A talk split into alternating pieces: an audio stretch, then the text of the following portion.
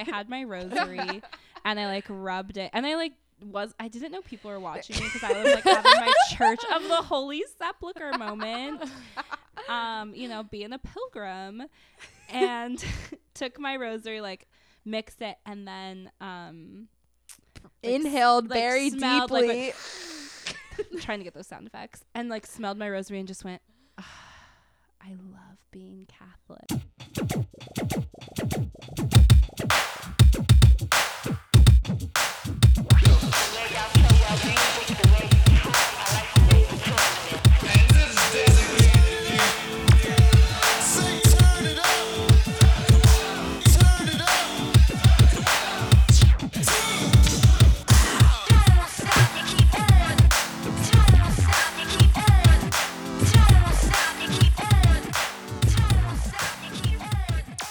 Everybody, welcome to No Small Thing, a podcast dedicated to helping you live a less cynical and more curious life.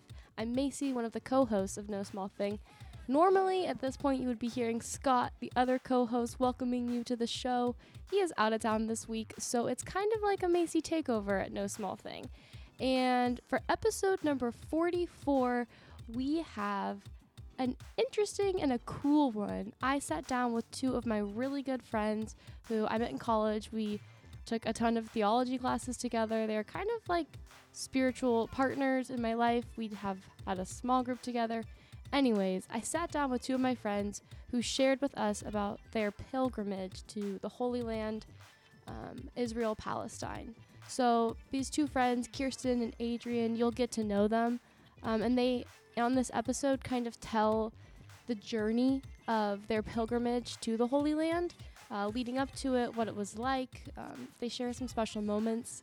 It's really an awesome conversation that kind of dips in and out of both the stories of travel as well as um, their perspective on it spiritually and what they learned from this journey going to a very foreign land. The Holy Land is a place that I've always dreamt of going to and visiting, and I hope to one day be able to do that. So it was such an honor to sit down with two dear friends who share so um, intimately what their experience was like and um, offer some really interesting insight into what it's like traveling to Israel Palestine in the year 2019. So I really hope that you enjoyed that conversation. Um, and then, y'all, because it's no small thing, and we love the Enneagram on No Small Thing, for the last like 25 minutes, Kirsten and Adrian kind of tell all a bit about uh, who they are through the Enneagram. Kirsten is a two, and Adrian is a nine. And it, I think, shows through so much in this conversation, even before we talked about the Enneagram.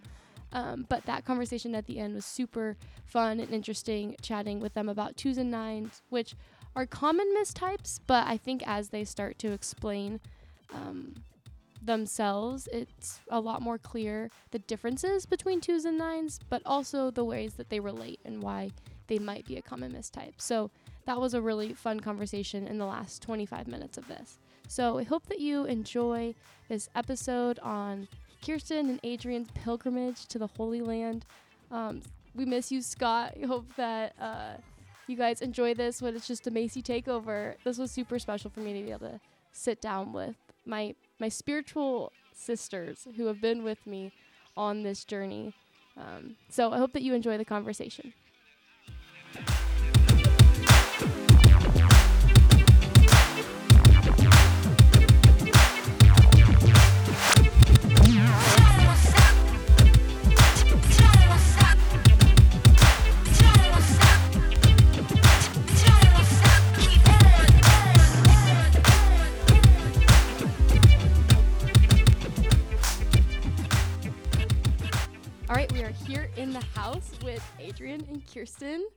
Can you guys introduce yourselves so people know your voices?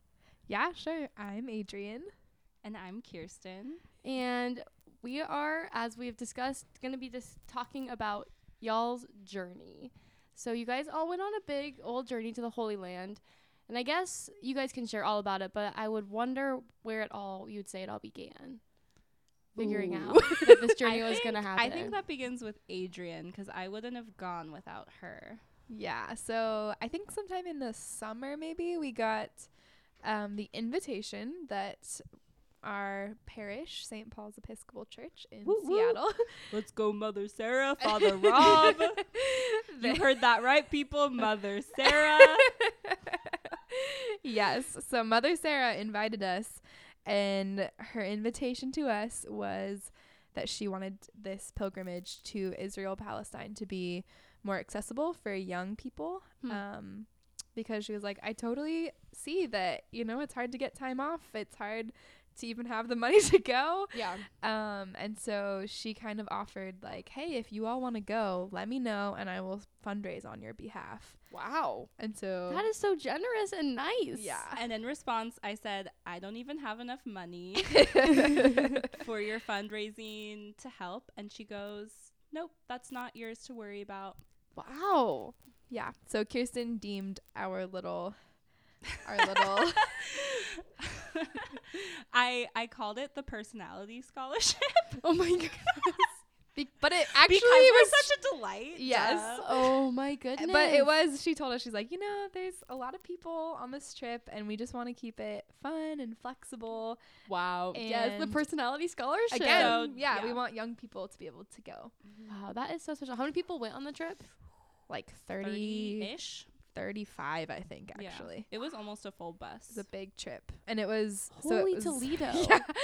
I would say it was about 80% baby boomer. And then Kirsten and I were the youngest at right. They were like, "Hey guys, we just need some like youth up in here, like just pretty someone get much. them." well, it's also funny to now. I mean, we are young, yeah. um, but now being in a workplace and not being called young as much, and so to be on this pilgrimage and to be the youngest and to be called the youngins and the youth was Yeah. just a funny experience too, Mhm. Yeah. but a delightful experience. Yeah, it was. I mean, I think it was really like special. The group that we went with, there, most of it was um, folks from the Seattle and like Pacific Northwest area in the Episcopal Diocese of Olympia. Wow. Um, and a lot of it was St. Paul's from our parish. So it's kind of like when we heard about like the generous offer from Mother Sarah, but then also like who was going from our parish that we knew of, we were like, oh, this is like kind of ideal. It's with a group of people that we like trust and know that they will put together a tour that we feel like ethically, morally, Good about. spiritually good about. Yeah. Totally. Even it being called a pilgrimage to Palestine, Israel, Mm-hmm. and it being called the Holy Land, even calling that land the Holy Land is under dispute, but naming Palestine and Israel in the title is Hmm. huge. Hmm. A lot of Yeah. people will call it pilgrimage to Israel, pilgrimage to Jerusalem, walk the lands of Jesus. Yeah. And yeah. that is important and it is a tradition, but the land holds so much tradition. Mm-hmm. And so I think that's something that personally drew me was that they were naming Palestine and an indigenous people Hmm. Hmm. um, and especially there are some Christians that do not recognize Palestine as a Mhm. state, Yeah. um, and especially in religious communities. And so I think that was really important to me. Tell me like what was the the overall trip plan? I guess. So we both went in not looking at the itinerary. Intentionally, yes. because it's a pilgrimage. Yes. Yeah. And the journey is our home. Okay, wait, who's leading it? Just one person? Mother Sarah was our trip leader, Okay. so that is our priest. That's nice and the that it's her. You're Yeah. like, Oh, oh, yeah. we We know, we trust love, her. trust Mother Sarah. Um, she's also been to Israel Palestine multiple times on pilgrimage. And she would say that bringing people on pilgrimage to the Holy Land is part of her vocation Hmm. and her calling. Wow. And then Gassan was What an epic calling. Oh Yeah. yeah. oh yeah. Um, Gassan was our tour guide, and he was a pal- he is a Palestinian Christian living in Jerusalem. His Mhm. family has been in Jerusalem for ages and ages, Mm-hmm. and he was so sweet and invited us to his home. Oh, He goes, "If you walk this way and this way, you're at my home, and we have tea for you." oh, that's so sweet. So that's the kind of tour guide we had. yeah. And then Father Rob is another priest from our church, and he also had been to the Holy Land previously with the same um, tour company that we went with. And so it was pretty amazing. Like, we just kind of signed up and then Showed up. showed up. Very. Yeah. And then they had all of the itinerary, and it was a little bit flexible. So, like, day by day, depending on the p- climate, socially, politically, etc. Mhm. They might have to move some things around. Mhm. Um, so we started in Galilee, and Yeah, do you want to just share the? You guys can just share the journey, kind of the the walk through it. It was how many days? so the overview was it was ten days. Mm-hmm. Technically, we started in Newark, New Jersey, Yes. because our plane got there was some plane issues, and that's when you kind of went, you know, this is a pilgrimage. Like this The starts the journey moment- already Yeah. started. For sure. And so what was fun is that um, we're part of a Wednesday night community at St. Paul's. A little shout out to Father Rob. Um, and he used to be a seminary resident at they call it Smoky Mary's. It's an Hmm. it's a Cath- it's an Anglo Catholic Episcopal church in Times Square, Mm-hmm. and it like when you walk in, it feels like a Catholic parish. Like lots of ornate icons and like glass. stained, stained glass and like gold ceilings. Oh. Lots of like Mary shrines. Super dark. because it's St. Mary's. Yeah. Hmm. Yeah. Um, and he always has talked about this, especially in our Wednesday night community. Um, and when we had a six over layover in New Jersey, he just suggested we should take an Uber into the city and visit Smoky Mary's. Hmm. and so us and Our friend Heidi, and our friend Howard. and Father Rob just took all of our luggage. Oh, you left the airport. Yes, Yeah. at 7 a.m. on goodness. a like After a red eye. Monday. Yeah, and went in. It was also my first time in New York. Yeah, I've never been either. And you were like, here we go. And the first thing I did was went to an Episcopal parish yeah. for It was prayer. literally just a tour of Yeah. churches. we went to like three or four different churches in New York Yeah. around like in a probably On the last day of mile. Epiphany, right? yes, it was the Oh, last. day That's of kind of special, though. I mean, honestly, It was really like it's a, it's a cool way to see New York. Yeah, and I I don't know. I think We highly recommend it. It was like when are we ever gonna be with our priest who like loves that place in Yeah. New York with him? Yeah. But we did get a bagel. It was oh, not. good call. It was. It was. a I mean, l- it shout out to Debbie who was like that didn't count as a New York 'cause Was bagel. it not good? It was like a. It was a chain, so yeah. it wasn't a. Um, Yeah. It was just kind of a quick, but it was still delicious after a long travel and an airport sleep. Yeah. Like, Adrian it's hard. also it got wasn't a, an ideal New York bagel. yeah, it could have been better, but that's okay. That's okay. Adrian also got a knish. I did from a street vendor. Um, so Kirsten and I are doing something for our year 2019, our New Year's resolution. Hashtag, Hashtag pocket 2K19. Does that mean eat like pocket food? Oh, like, heck ding, yeah. Oh my goodness. so we're talking Pop Tarts. We're talking Oh, yes. raviolis. We're talking dumplings. We're talking. I mean, Adri's boyfriend David doesn't think a sandwich counts. No, a or burrito. A burrito. A but burrito. David, I- I'm letting the no small thing people know a burrito is a pocket. It's definitely a pocket. Comment below. When a, a pita pocket is for sure a pocket. Oh, pocket. yeah, It's exactly. in the name. Yeah. Right? Think and about so every every cultural food mhm, has a gyoza. pocket. Yeah. Wow. Okay, what does this mean? Does it mean you have to eat one a day, or is it just the spirit it's of just- it? Yeah, it's just like, whenever we find a pocket, join in. we're gonna try to eat a pocket. Yeah. Cool. Okay. Today we had Oh, we had a um pel. What is it called? It was like a little mushroom sausage, egg and cheese pocket oh um at a a- bakery. Oh my goodness. A pelvetin. pull- go to Fresh Flours and get this like savory sausage pocket food. I would like It's to like make a hand Such pie. a good Yeah. side note. So on your pilgrimage, you're also looking for pockets. Oh, yeah. Yeah. We actually specifically stopped at a bakery the last day that we were there. We were wandering the streets of the Jerusalem, like the little markets and stuff. And we had been passing this like fresh bread stand, and it was in front of a bakery. Um, we had been passing it the whole time we were in Jerusalem. And so, even though we were on our way to lunch, I think we you were like, y'all, there's a pocket there. So pretty In much. classic Adri Kirsto fashion, had to get food on our way to Morphe. also Scorpio, like we were fixated on that bread, so we had to go for it. Yeah, people were both Scorpios. Both Scorpios. So maybe we'll title this episode Scorpios. "Pilgrimage and Pockets." yeah. Well, and I'd like to say that our previous New Year's resolution was curry 2K18. I remember curry 2K18. And you fed us curry. You totally fed us I know. curry, I Macy. w- when I fed when I was I knew I was making you curry, and I was like, "Are they still doing curry?" I mean, it didn't lives the on in our yearly hearts cycle. Yeah. I know. I, I, a I knew you spot. liked curry. yeah, no, totally.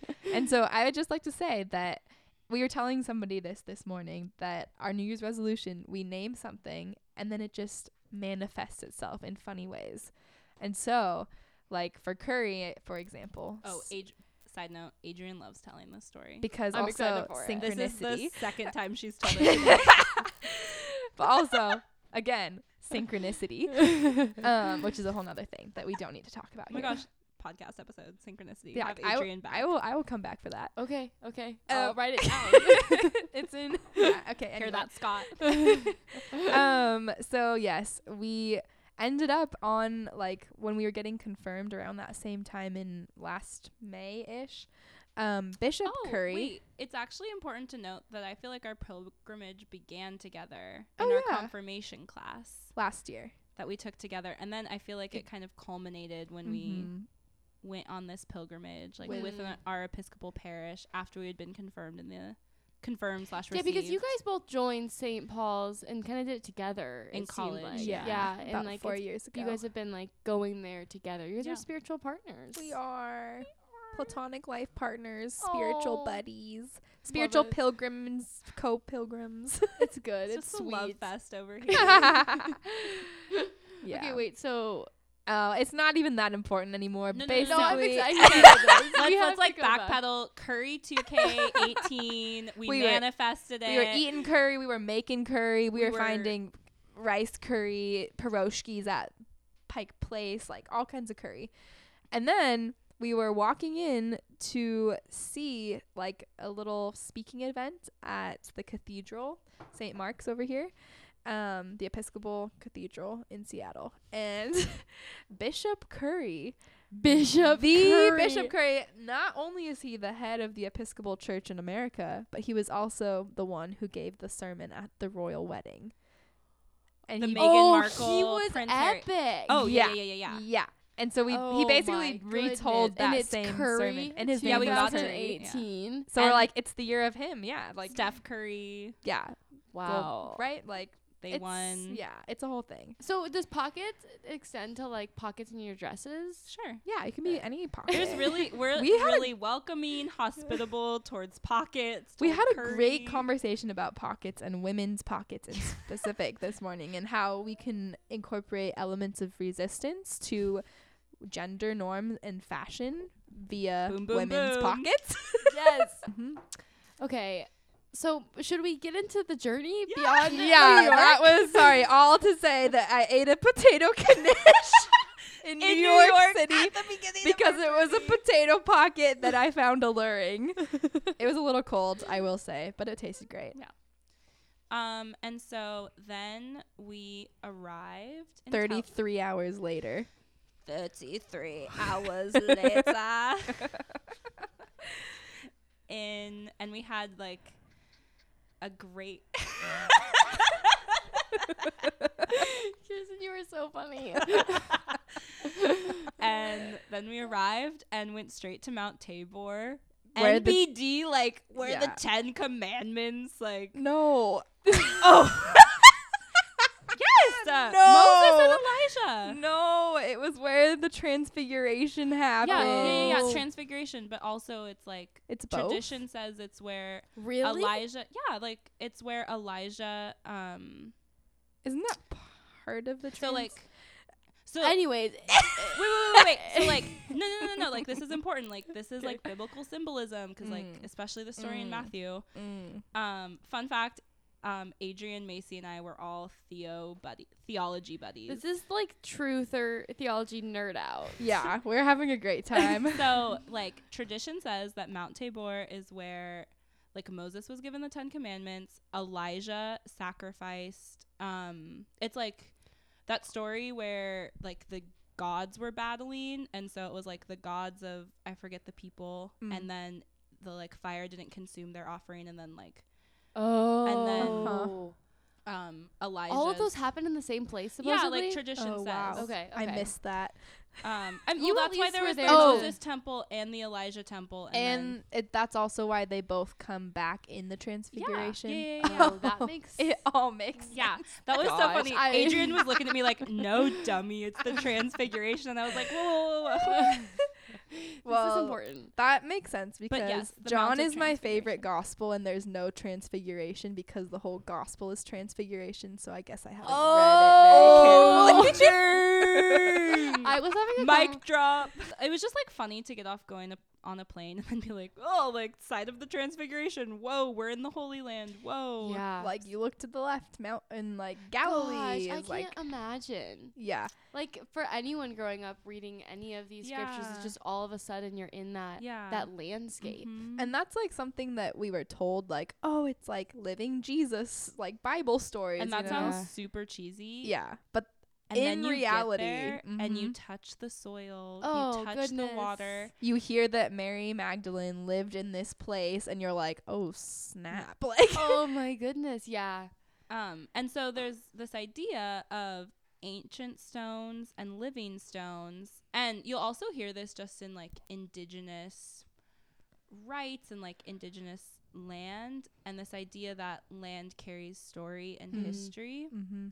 And um, so this is also in the sense of pilgrimage. Like we hear these stories of ancient stones, but like the reason you pilgrimage is to meet the living stones, like the people Hmm. carrying on in the story and like who are part Hmm. of the like the dirt Yeah. Mhm. and like the earth, Mhm. um, and hearing their stories. And that was also a huge part of our pilgrimage was meeting with people who call Israel Palestine their home and um, like both the beauty and the pain in that. Hmm. too.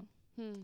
Um, but yeah, like waking up and like smelling the Sea of Galilee, like hello, Eating like what? fish from the Sea of Galilee, Yeah, being on the Sea of Galilee, Gosh, yeah. walking over to Capernaum. we cried, or I cried a lot. I can't. I can't imagine. I remember reading.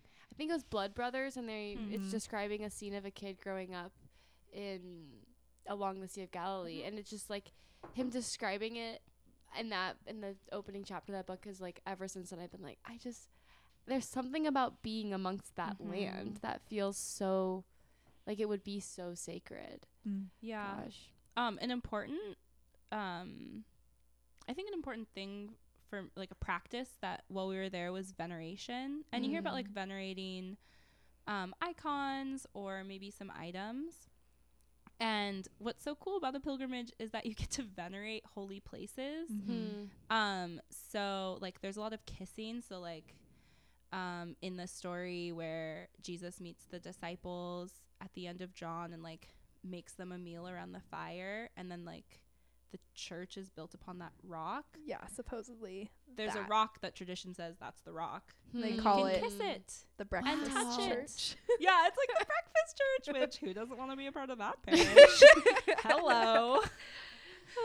Gosh, there's something about going to these places and just even seeing them and touching them that like evokes their stories being shared out loud Yeah. and Yep. like put in front of your vision. So you have to then encounter them because you're literally encountering Yeah. them. Totally. And I think that another interesting thing that we, at least I for myself, and I think a lot of people on the trip as well, would say is that, you know, you go on a pilgrimage and really any religious like trip that you're going on and you're going into it like okay like i have these expectations of like i'm supposed to be feeling or worshiping or experiencing god in a certain way and that may or may not happen or it might look a Mm. lot different than what you expect um and you can get super in your head about it but i think the interesting thing of like going to these places and kind of having that tension between living stones and ancient stones is like you know some sites that we went to i would walk in and i'm like okay this I just it's not really i don't really feel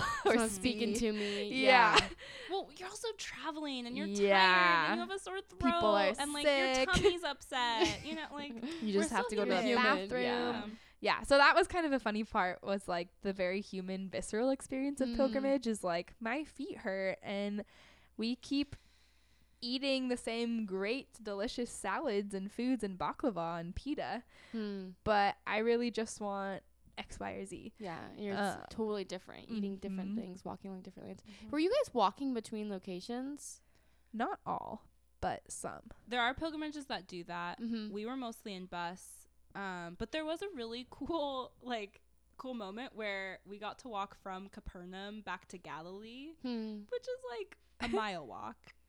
But it still feels so. Yeah. And it's like, okay, if I can imagine like, you know, Jesus's Oh, time, yeah. them walking this, like, oh, I can like kind of picture that distance in my Mhm. head, what that would feel like when they would have to leave, et Yeah. cetera, et cetera. We Were got y- to do it at sunset too. Oh goodness. So like watch the sunset over the Sea of Galilee, get back, have dinner. It was Not pil. So we stayed in Pilgrim. a pilgrim house. Yeah, that was which like was a, German. Benedictine hmm pilgrim house. And we stayed Hmm. in those kinds of like hotels for Galilee, Bethlehem, and Jerusalem. Mm-hmm. and they were all like amazing but it was also so funny because we were like in our group but then we were traveling alongside other groups that we kept seeing Oh, you were it's like, oh hey, Yeah. it's you again. and so that was kind of a funny thing um but there was still like that camaraderie in that and um you know being able to kind of do the journey and walk that same path together was interesting Gosh. Okay, so I'm looking at time, and we're probably not gonna get to like be able to share your whole journeys. Yeah. But I wonder if you could each maybe share like a favorite day or a favorite like place you went to along the way. Um, I can start. Mary was a really important part of this pilgrimage for me. Um, and I wasn't expecting that. I grew up in a Christian tradition that respected Mary, but in no way venerated or paid homage or even like prayed her prayers or had Mary in devotion. Hmm. Um, and now I belong to an Anglo Catholic parish that has a community of Mary, Mother of our Redeemer. Yes. um, so it's totally different. yeah, yeah, yeah. And like I was invited to preach, and my first sermon was on um, it was on Mary's song. Hmm. Um, and so just I think just this year in particular, Mary's been really important. And so we had a whole Mary Day, Mhm. um, and that was in the Galilee region, and we went to. Um, all of this is like tradition says, hmm hmm Mhm. and um and the thing that you know so- is sometimes hard to believe is like oh is this true is this historical? is this historical the actual place but i think like tradition rock? like entering into narrative entering into um like epic story The symbolism behind it all. Yeah. It's so. yeah and just like being caught up in the tradition part of like there have been so many millions of people who have come here and venerated and Hmm. Mhm. like that spirit and that thin place that it creates is kind Yeah. of Hmm. really special and so we had a Mary Day, and I think that was really special for me. Um, we started at Mary's, like where tradition says Mary was born, um, and then um, right before we went into the site or the Church of the Annunciation, um, there was milk being offered. oh man I know, like there was like some eye rolls when I mentioned this, but then also some like sighs. Um, Oh, I'm currently looking at a picture of Kirsten. I'm forgetting the name of Drinking it, but there's yeah, yeah. So there's um in the Middle East there's a special like sweetened rice and milk drink with like cinnamon and dates and nuts and super thick kind of Ooh. starchy Oh, yeah. I know what you're talking about. It's so good. um and we had it before entering the Church of the Annunciation and so Hmm. like we had milk before visiting like Mary's site. Wow. So just like being fed and cared for. mm-hmm. Um, and then I was asked to read at the Church of the Annunciation, which was really special for me. And it was, you know, my soul magnifies the Lord. Hmm. Um, and I think. I, I mean, I'm not even like paying Mary homage. I don't know if I need to, but just that she was really important, Yeah. and she is, um, like I think one of my favorite like theologies surrounding Mary is that she was the first priest. Like a Mhm. priest's role is to usher in the presence of the Lord, and Mary, like Literally birthed, like ushered the- in. yeah, the presence of God, and that she was like special and revered, and a woman, Hmm. and not um, like a woman of great status or stature Yeah. And like when when she is told that um she will be the one to usher in that presence, like the incarnate Lord. Her response is like, and the poor will be brought up, and the mighty will be brought down, and there will be a Hmm. like leveling of society and like justice and equity, Hmm. and this is the Messiah. Hmm. And I think that, um, yeah, it was just really special for me to visit those sites and to be in spaces where she's important. Mm-hmm. And I ended up getting a a tattoo. A tattoo. Yeah. So we were gonna tell do this later, but you can just share the tattoo story now. I think. Oh, okay. Yeah. Um, so I wasn't gonna get a tattoo, and then I got kind of a bigger tattoo, and it was like Mary, and it's beautiful. and It's it's, a so five hundred year old Coptic stamp, um, uh, designed We'll by this post pictures on our show Yeah, notes, yeah, yeah. everybody. Um, and it's this family that has been tattooing in Jerusalem for like 700 years. And this is a 500 year old Coptic stamp. Like it was a wooden block that he like put Ink paint on, Yeah. and then stamped on me and then tattooed. And it's just really beautiful. And um, uh, We had a great like relationship. Razzouk tattoo. Yeah. Yeah. so with- Adri got a tattoo as well. What was your Uh-huh. tattoo of? So I got two actually, and the first one I got was um the tree of life. It's a little olive tree Oh yeah, with it's so a cute. little lion and lammy. Except the lamb Oh. or the lion looks like a leopard, but it's a lion. and um it has spots and they're like kind of coordinating with the olives on the olive tree. And in both instances, um, we learned that the olive tree, you know, I mean, olive branch means peace, Yeah. but it also stands for eternity. Hmm. And so I guess if you cut an olive tree down, it will keep sprouting. Yeah, like Mm. crafting. Yeah. Mm-hmm. And then the lion and the lamb also mean that kind of harmony, peace. Stands for Christ. Um, And, and, to I know Adrian is to know that she has a deep love of not only peace but just like how nature reflects that Hmm. and um, nature reveals us like constantly being reborn and Hmm. reconciled mm-hmm. Yeah. just to name Adrian's just Wow.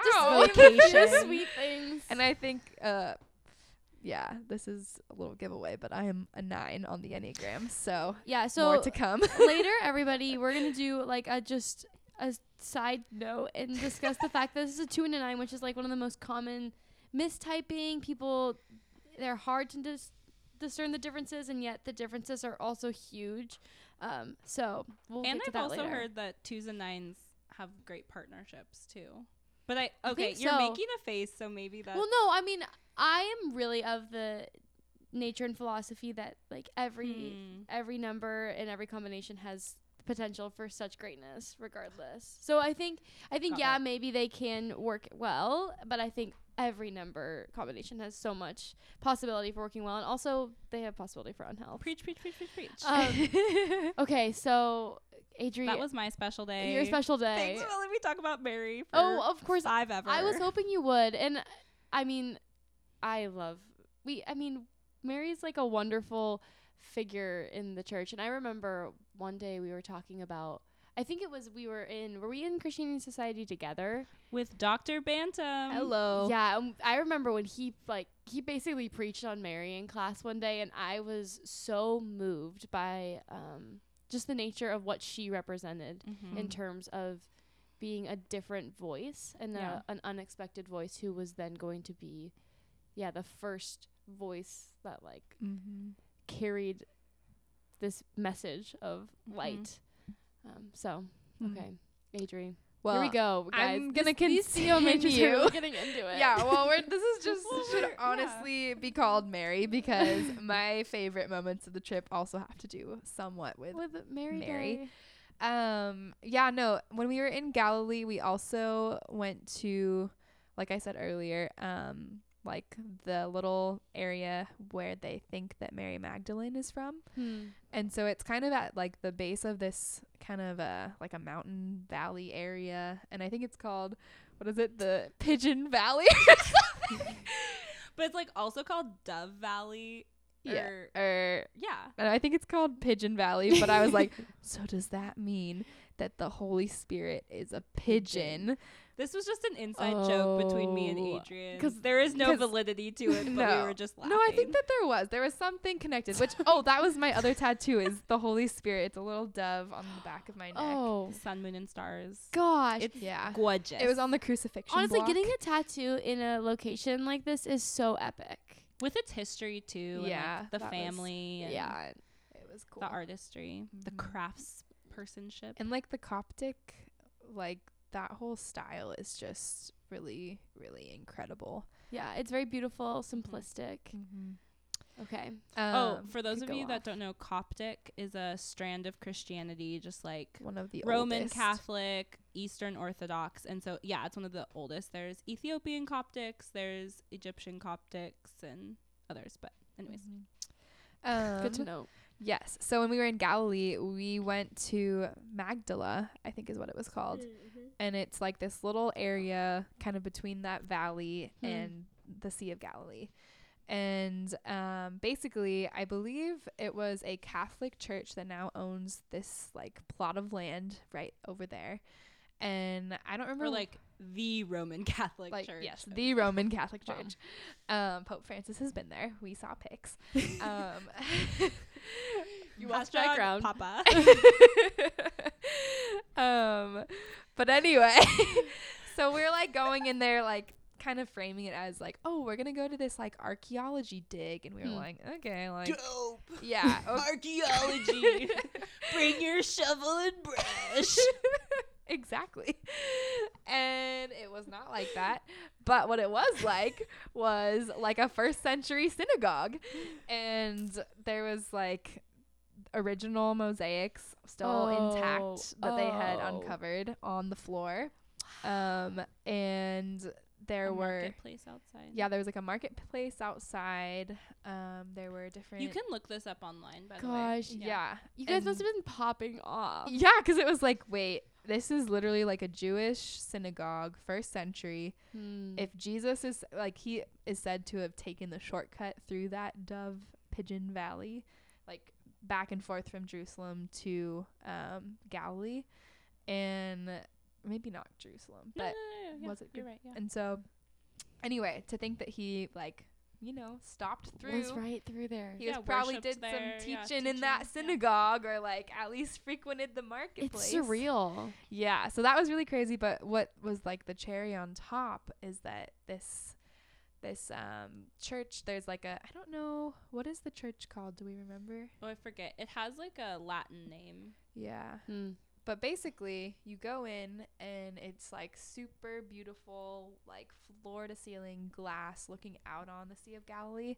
It was built like within the past two Very years. recently. Hmm. Because we say that because a lot of the places you visit in the Holy Land are centuries old. Yeah. Mm-hmm. Um, and it basically like you walk through and then it has a little, what's the um Atrium? yeah an atrium. So it's like a little round kind of place. Atrium. Atrium, yeah, with pillars, and there are like nine pillars going along like Hmm. around in a circle, holding up this beautiful like domed ceiling. Um, and I don't even remember what the paintings were like on the ceiling or around. Well, yeah, but- they're they're paintings of they're icons of women in scripture. hmm And so each column has the name of one woman woman in scripture that was like a crucial part and a pillar of the church. And then the last pillar is blank for all of the women that Wow. are, have been, and I'm continue to be. goosebumps. Yeah.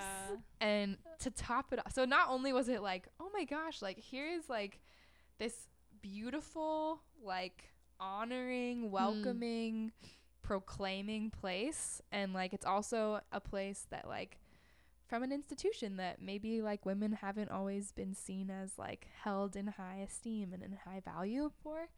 Um, so to see that and to see that honor was just like really humbling and really beautiful. And then before we left, we were Kirsten, me, and our friend Heidi.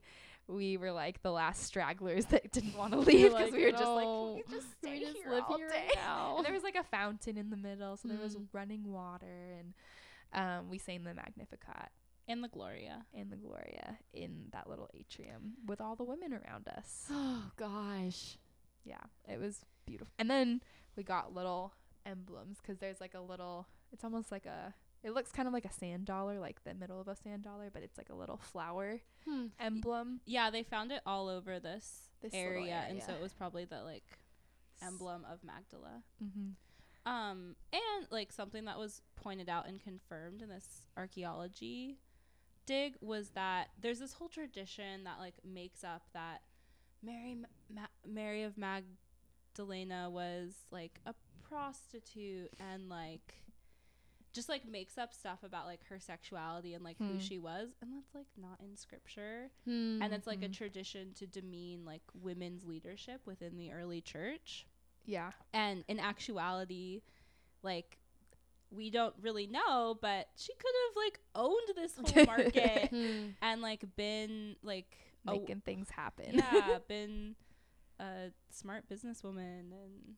so I'd like Yeah. there's, There's a lot there's of more. speculation but really we don't know in the likelihood like that tradition of her being like a woman of the night Mhm.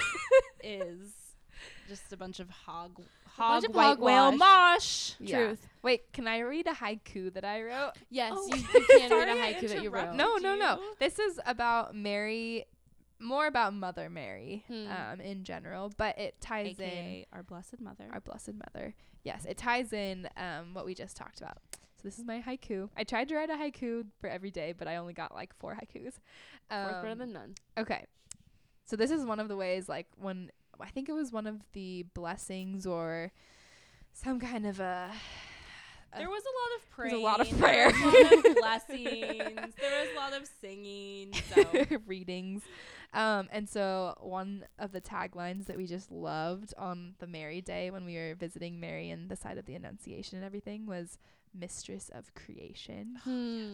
Hmm. And so here it goes Mistress of Creation and faithful women pillars, flesh, heart just like me. And that's my haiku. Oh, I like that. wait, can you read it one yeah, more time? I Okay. agree. Mistress of creation and faithful women pillars, flesh, heart, just like me. Wow. Mm. And if um I think something just to name in my own story and I mean I don't want to like tell Adrian's story, but um women not being included in religious spaces is a part of both of our stories Mhm. Hmm. and also like a part of our vocation of being advocates for people whose voices have been pushed aside, forgotten, um, and not given space. And so I think that our pilgrimage, there were spaces on our pilgrimage to center those voices, was Mhm. just personally really reaffirming of um, what my faith and practice means to me, and also how I want to continue to include Mm. others and Hmm. learning when to turn off my own voice and hand over the mic and Yeah.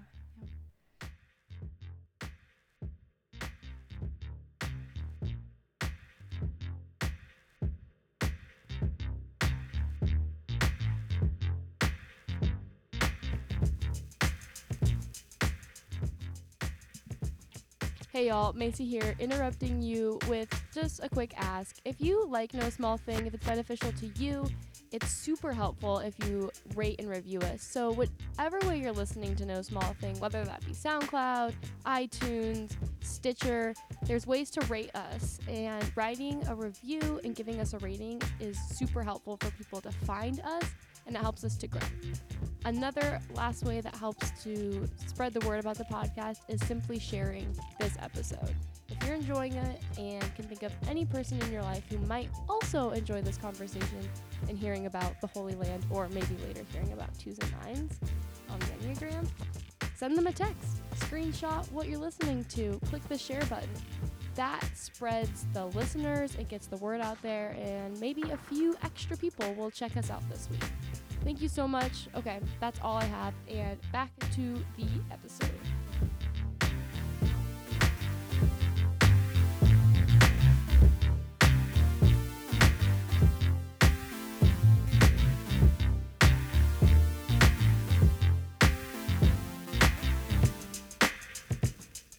So, to continue on with this Mary theme, Um, I think another really important, and for me at least, it was like probably the most profound and heaviest day that we had on the pilgrimage. Um, was our time in Bethlehem.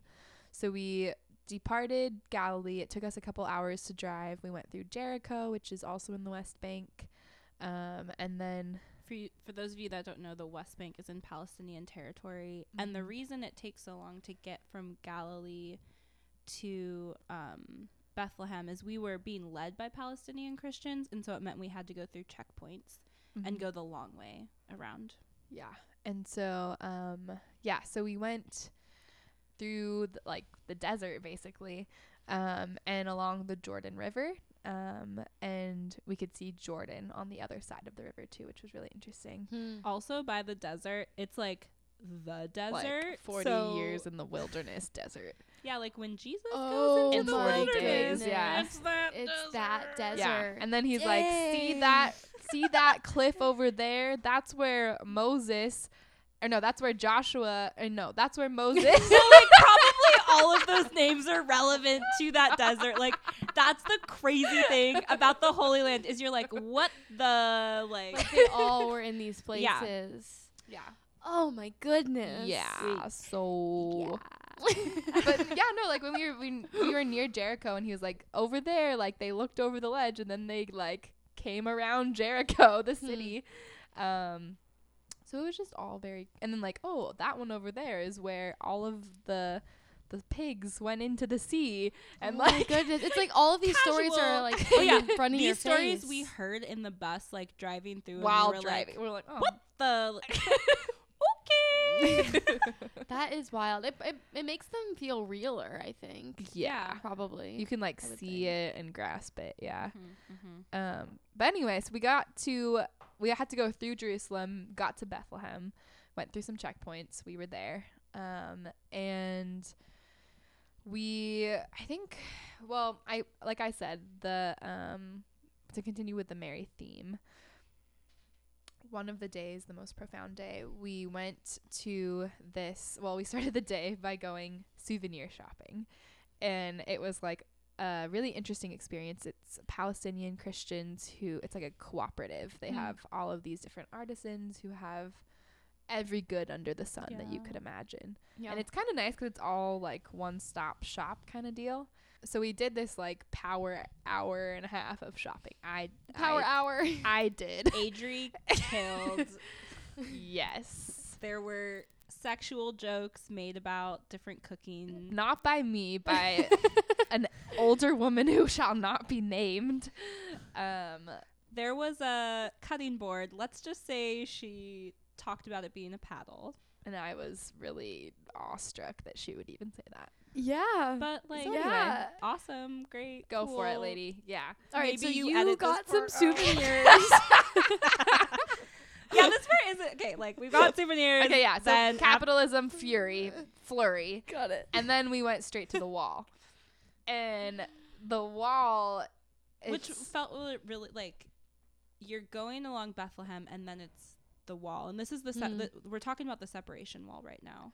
And let's also paint the picture like you can pretty easily tell when you're in Israel versus Palestine um, based on just the built environment. Hmm. So in Israel, things for the most part are very like tidy, spread out, Hmm.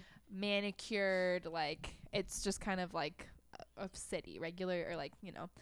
Um, and then when we were driving through different parts of Palestine, things felt like they Just to clarify, like by regular, by by North Like a- American, yes, like Western standards. we're talking paved roads, Mhm. houses with um, drywall, mm-hmm. um, which they have in the West Bank, but Mhm. like It's a different. It just looks different. yeah, Mhm. Um, and yeah, so in Palestine, there's a lot of like vertical buildings and not like everything feels a little bit more close Squished together. in. Packed, not- Yeah. not all roads are paved. Mhm. There's a lot more activity in some places. Yeah. Um, a lot of Essentially, you can tell that like the state does not put as much money into maintenance and of, infrastructure and care. Hmm. Yeah. Um, also, one of the biggest differences is there is running water Oh. in Israel, and not in in Palestine. occupied yeah and then in um in palestinian territory you see black jugs above living in like living places and, And- so israel controls the water given to the Palesti- palestinians and so every week those water jugs are refilled so it's like another power dynamic Mm. And so like and like if they have occupation oppression if they have Mm. water, they're gonna save it as much as they can. Um, and we heard stories of people having to like saving the water in their bathtubs and like Mm. Just b- basically saving water. So they have like three water towers on top of their houses, whereas Israel like they have one water, water. tower on top of their houses. Mm. And so Gosh. yeah, so that was a really Yeah, interesting like- marker.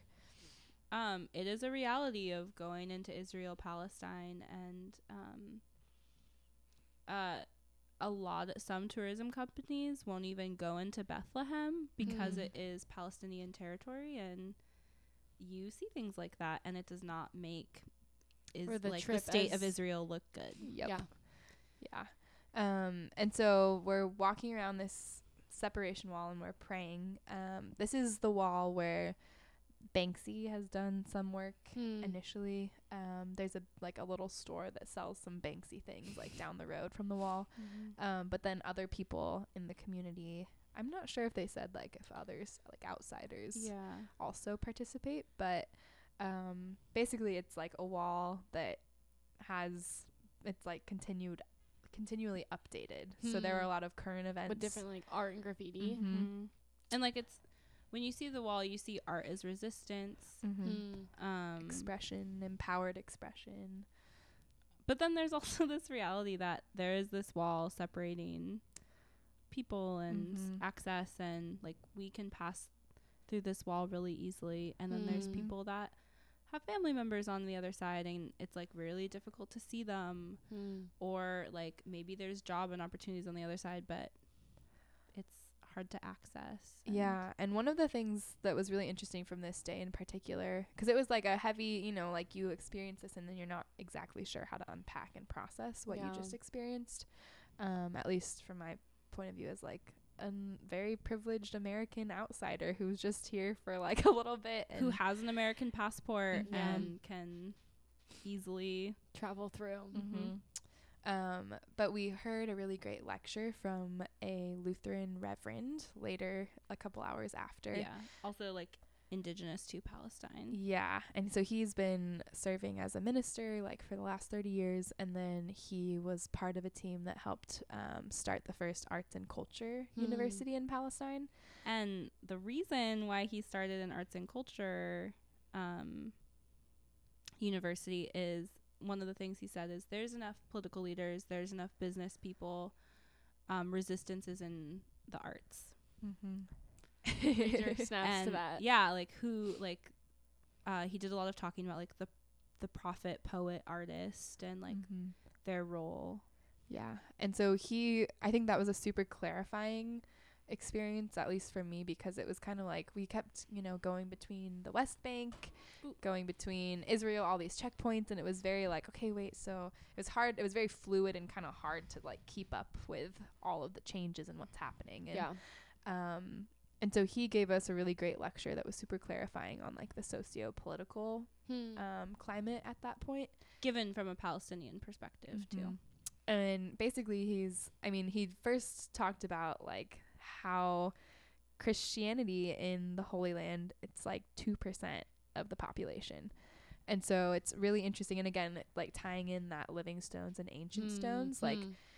If you're going to the Holy Land and you're just looking at these sites and you're not paying attention to the Christians and the communities that are Mm. there that are actually running these sites and like a lot of their livelihood does come from this tourism industry but at the same time if you're not paying any of their story attention it's like this is not going to be sustainable Yeah. and you're really not recognizing like brothers and sisters who are Yeah. really in a place where their numbers are shrinking. Hmm. Um, but at the same point, like, Also meeting with like Muslim mm-hmm, people because they make up the majority mm-hmm, um, of the population, and so Mhm. like we had the opportunity to meet. Um, different people. yeah, and Mhm. like uh, this happened in Jerusalem, but there was like just on the topic of um, ancient stones, living stones. Um, there's an organization in Israel Palestine. I'm forgetting its name, but um, it's essentially StoryCorps. Um, oh, oh. But in Israel Palestine, and it's Oh, parent it's circle. parent circle, yes, and it's a storytelling Hmm.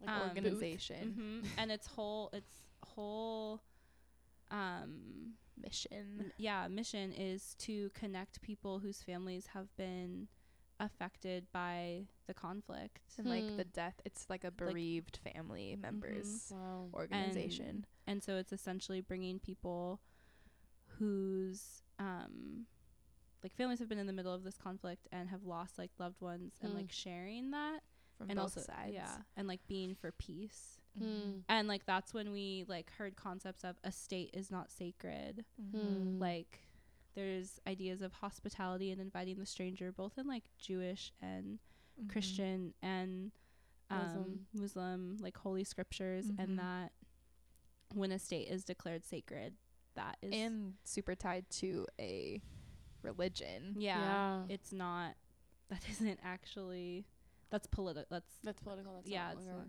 yeah Yeah.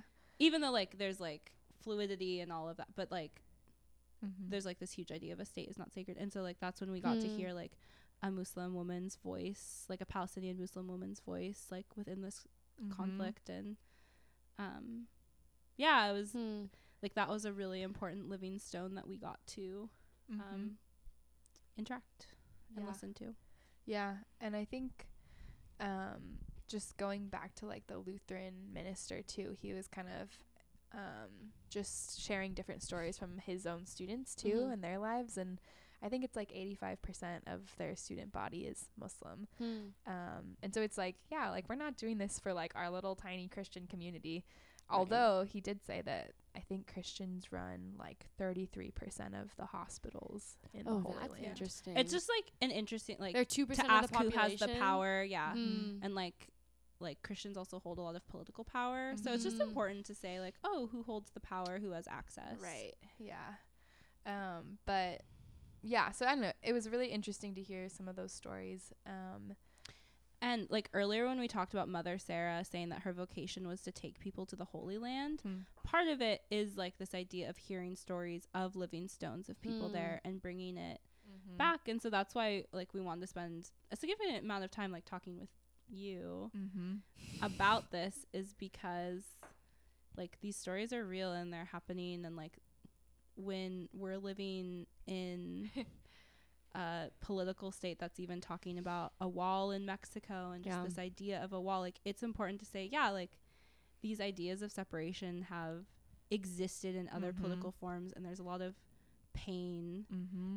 um and, And- hate Yeah, and I might add a note that Trump is trying to contract, or he might Oh, have yeah. already contracted the same wall builders that were used Like in the- Israel yeah. Gosh. because they know how to build walls. So if that paints a picture, like that's just what we're like foundationally working with here. And I think that yeah, like in our political climate, in our religious climate in America at least, like I feel like I, you know, I studied a little bit about the conflict in college, Yeah.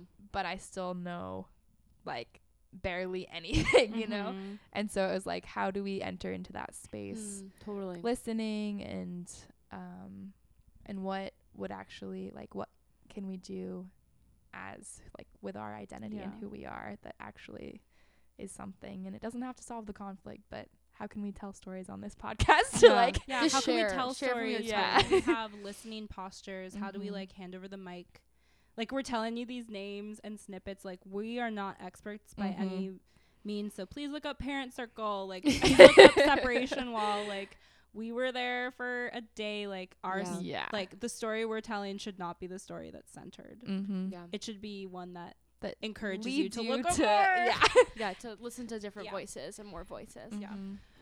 Okay, guys. so that well, was bethlehem is there is there more to your journey that you really want to share, or um jerusalem was really Jerusalem was amazing yeah all right? So we will we'll end your journey part with you guys sharing a bit about Jerusalem, and then we we gotta cut to the next segment. yeah Um, yeah, so we were in Bethlehem like two or three night- days. yeah. And then we went on to Jerusalem for like almost like five or six days, I feel like. Um, we were staying in the old city. So you go and it's like actually a walled city Wow. that is Like, talked about when in they the talk Bible. about David's Gate and like the Lion's gate, Gate, the like dung gate. oh, we were there. yeah. So we, We, stayed were in that gate. we stayed by the Jaffa Gate.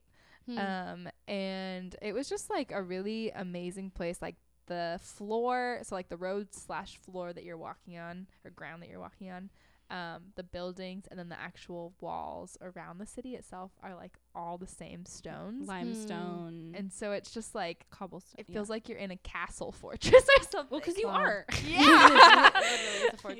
Yeah. Um, but it was just like I don't know something that I had never experienced before, and it was just really interesting and on Instagram, look up the hashtag like Old City Jerusalem just to get Mhm. like a, a taste. Yeah. visual. Yeah. Also, I might add um, another hashtag to look up is cats of Jerusalem because, or even just of the Holy Land, because there were cats everywhere. Mm. we And there's a whole tradition and like stories about that that we're not going to get into, but like there's a lot of Cats. cats in Jerusalem. It was fun. Cats of Jerusalem. Yes. It's a great Um, hashtag. I'll look it up tonight. I'm sure. Yeah. Um, but yeah, so we stayed in the Christian Quarter by the Jaffa Gate. Um, it was within walking distance from the Holy Sepulchre Church. Church of the Holy Sepulchre. and Kirsten, that was like one of her highlights, so I will let her take that away. Um, so Church of the Holy Sepulchre um, is it's also called like Church of the Crucifixion, Church of the Resurrection. So it's like where tradition says that. Um, like, Calvary. yeah, that's like where ca- like what's really interesting is it's this really Large building. large building that like doesn't make any sense. No, it, like it Like, shouldn't work. But then like you learn, oh, this is like built around Calvary Like- Hill. Like the hill, like it's it Mm. encompasses a hill. Uh, yeah, and then there's also like they brought in the tomb that tradition says like that where Jesus's body was laid, and so it's like crucifixion, resurrection within like the same building. It's all one enclosed, like kind Mhm. of dark place. Yeah, and That's a lot lot to reflect on Yeah. oh, and It's hold. just wait till you get to like my highlight story. So, um, when you get when you're like walking towards Church of the Holy Sepulchre, you smell it Hmm. before you can see it, and it's just this deep like it's. You find out it's myrrh, mm-hmm. and it's because when you walk in, there's a um place called the Anointing Slab, and it's just this marble slab that like has myrrh oil poured They over pour it, over every day. wow. and like the whole. We're talking like frankincense and myrrh. Like it's yeah, yeah, yeah. aromatic What does myrrh smell like? beautifulness. I have Um, frankincense essential oils, and I don't love the smell.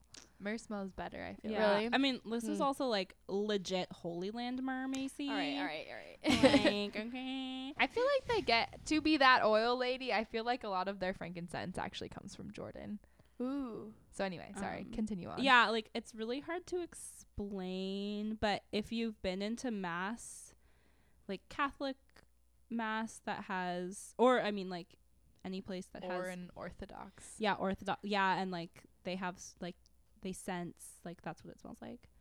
Um, and you like can rub your hands on it. You rub your rosaries. You like people kiss it and Hmm. Kirsten um, like threw herself upon it, and Yeah, I then spent all the time there. reemerged, smell like Our deeply friend- inhaled. our- and yeah. said, Our like, friend Heidi, up. this is her favorite story. Is I had my rosary and I like rubbed it, and I like was I didn't know people were watching me because I was like having my Church of the Holy Sepulchre moment.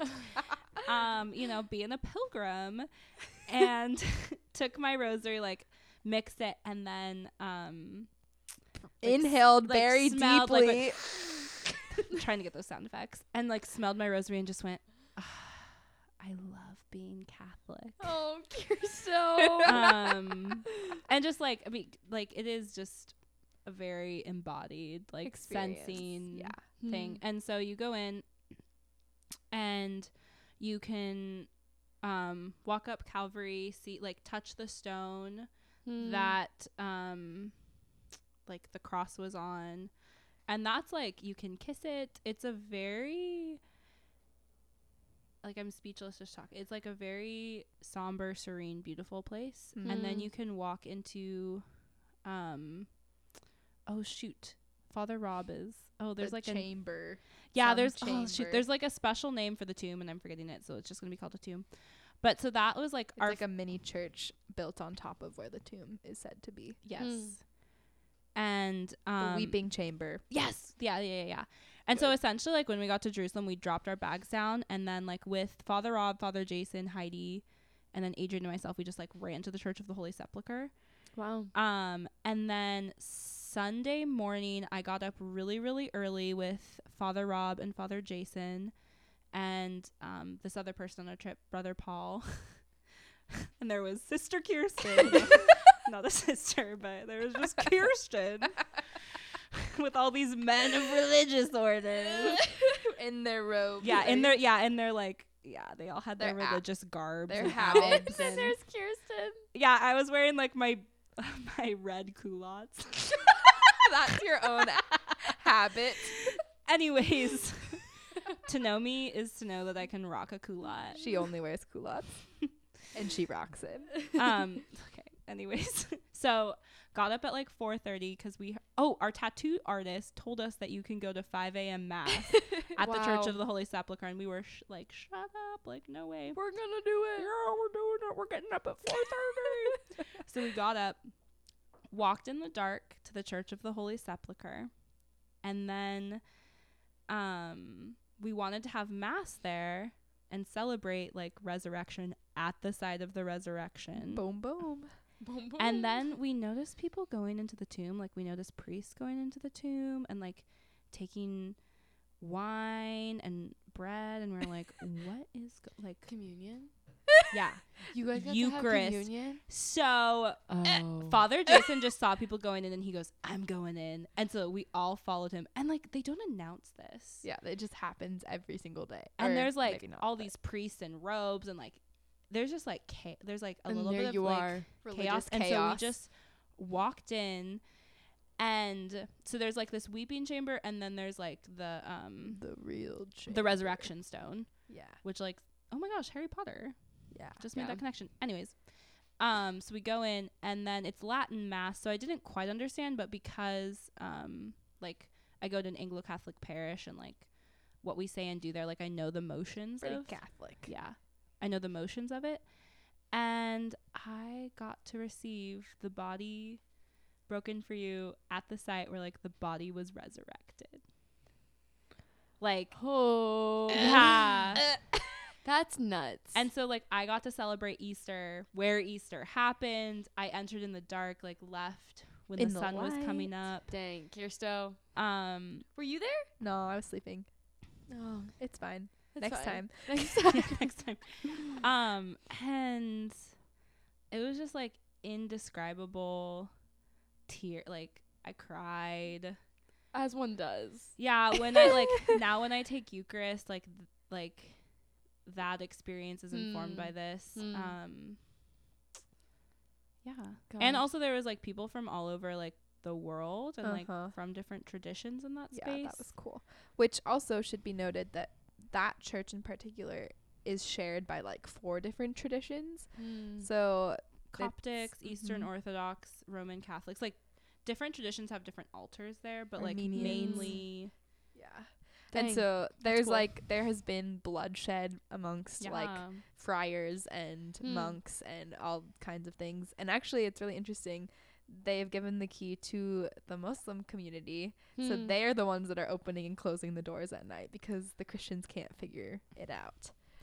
yeah, so it's like also the deep irony of on this pilgrimage. deep irony. yeah, is like here, like yeah, we're taking like communion, like Eucharist, like unity, like symbol Yeah. of unity and diversity, and here like there are these traditions fighting with each other, Whew.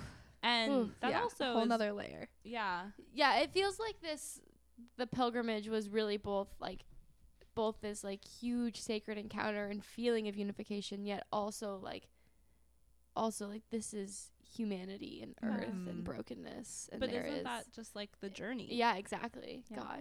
Totally. So that was my. Oh, I also have another Jerusalem moment, but Adrian needs to share a Jerusalem moment. Well, I Uh, don't know if any. I don't know if we I really can share any more moments. tattoos was my moment. Yeah, oh, let and share. Okay, you guys have all shared a lot. the only thing I have to say is we went to a bomb Lebanese restaurant in the Christian Quarter, oh. ate moutabal, which is like perfectly, perfectly cooked. Dare I say roasted eggplant? Yeah, roasted. Definitely. roasted eggplant Roasted with grilled. Yeah. tahini, lemon, a little bit of spice in there. It was a little kick. Um, some cilantro, no, some parsley, Mm-hmm. and then pine nuts. Was there anything else?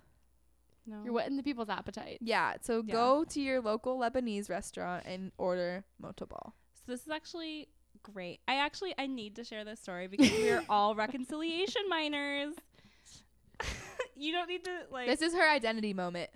Oh, It's on your the identity paper. moment. All right, we did write this down. Okay, we will close this and Okay. get to our next I segment. it just was the last day too, so it's Kirsten's. It's written down as identity moment. but also KB Golgotha Spice Market. and, or no, the Garden of Gethsemane. Oh, you guys went to the Garden of Gethsemane.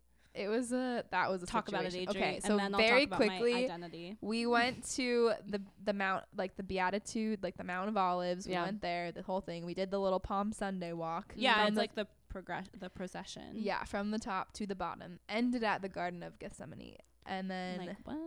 yeah so there's like literally olive trees that are 2000 years old Or very- grafted from or yeah. grafted ones yeah very casual but as we're sitting there um father rob and father jason are telling us like okay we're staring at the eastern wall of the city right here on this side. Okay, photo I that see- I see. put in a Narrating, picture. Adrian is showing a picture Yes. to Macy of the eastern Um, wall. So it's the eastern wall. There's this gate called the Eastern Gate, and it's sealed. guys are here in these places. And there's like a little valley in between the Mount of Olives where we're sitting at the Garden of Gethsemane, Mhm. looking across the valley to this the wall to Hmm. J- Jerusalem, the to the eastern city. gate.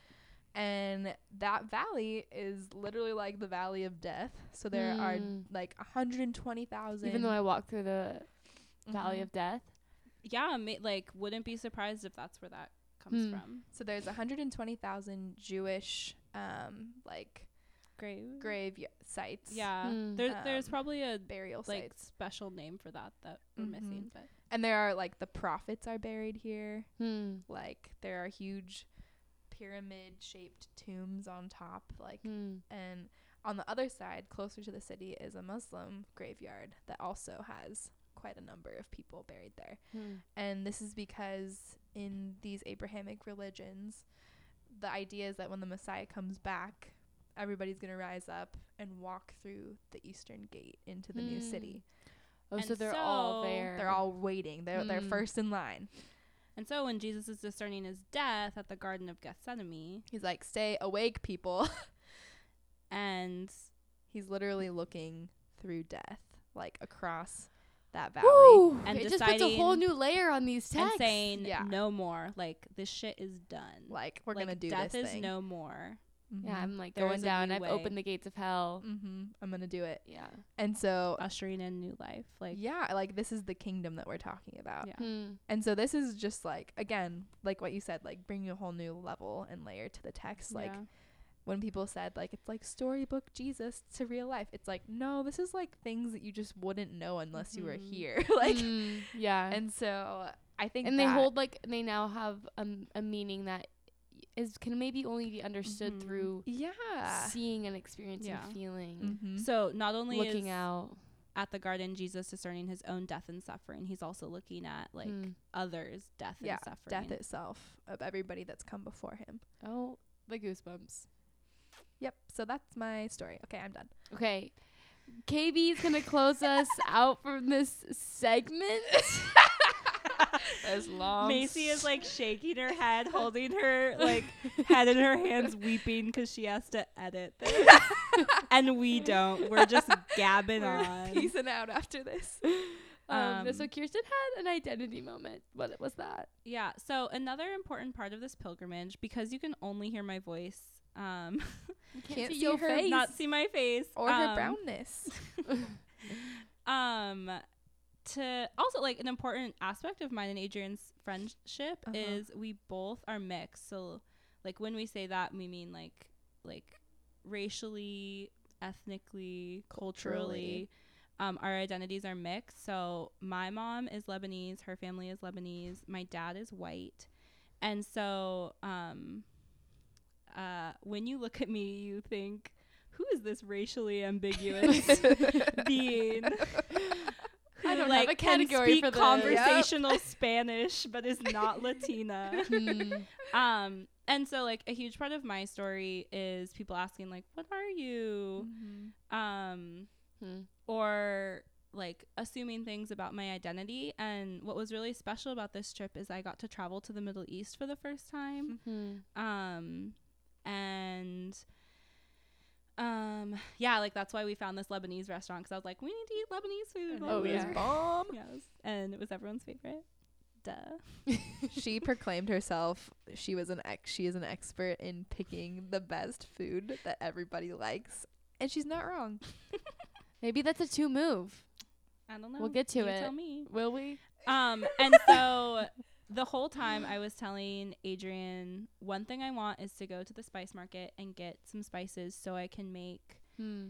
um food that I grew up eating, but get like spices from the Holy Land and like from a Middle Eastern market. Yeah. And so we did this on the last day so that the spices could be freshest when we got home. after our bread Yeah, after yeah, so this was like post bread and meal pre like Lebanese feast. Um, and so I took the rest of the money I had and went to the spice market and I was um ordering all the things and the man went, "You know everything you want." And he could tell I was with like Americans Hmm. and he goes, "Your face."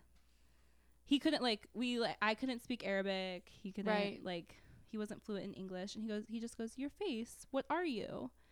And so the Hmm. question what are you is um a really painful question because often it's asked as a way of separating me from people like Hmm.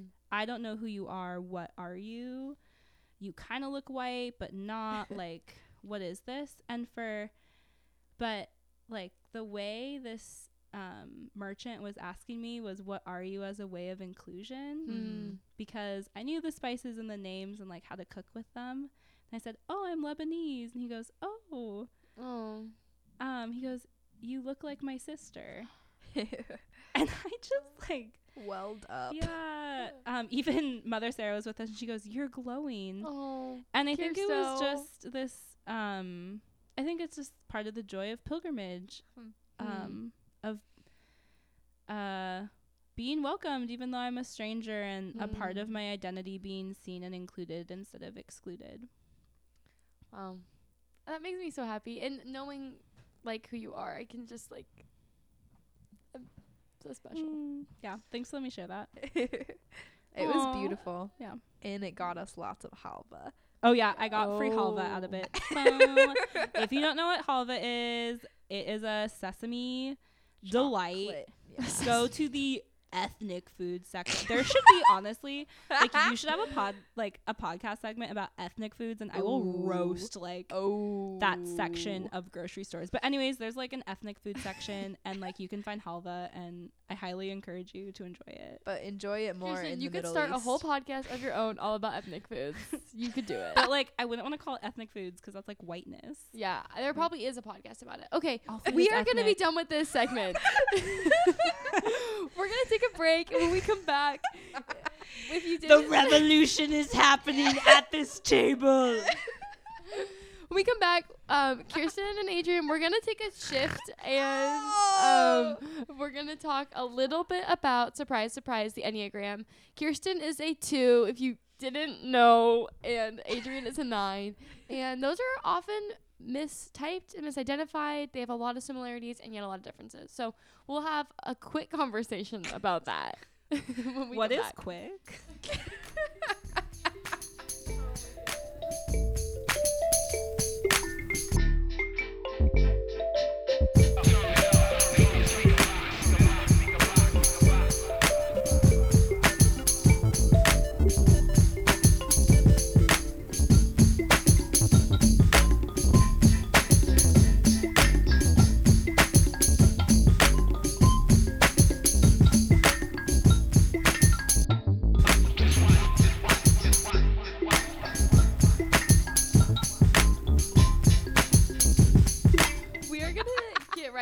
of this today.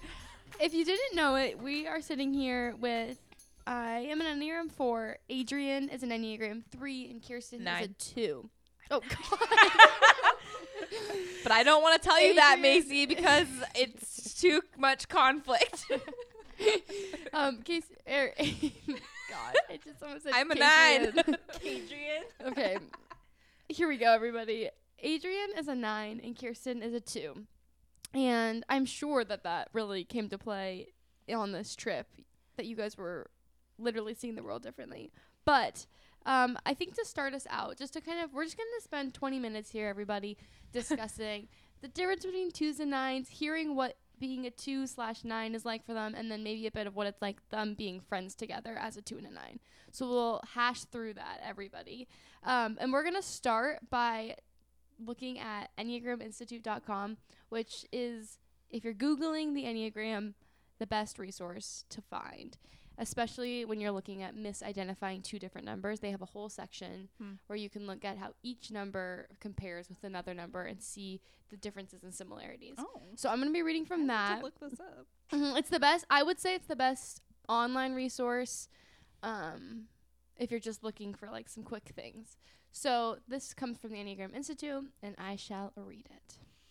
There are a number of similarity between these types. Both are interpersonal, both tend to put others' needs before their own, both believe in service, both like to keep things positive, and so mm-hmm. forth.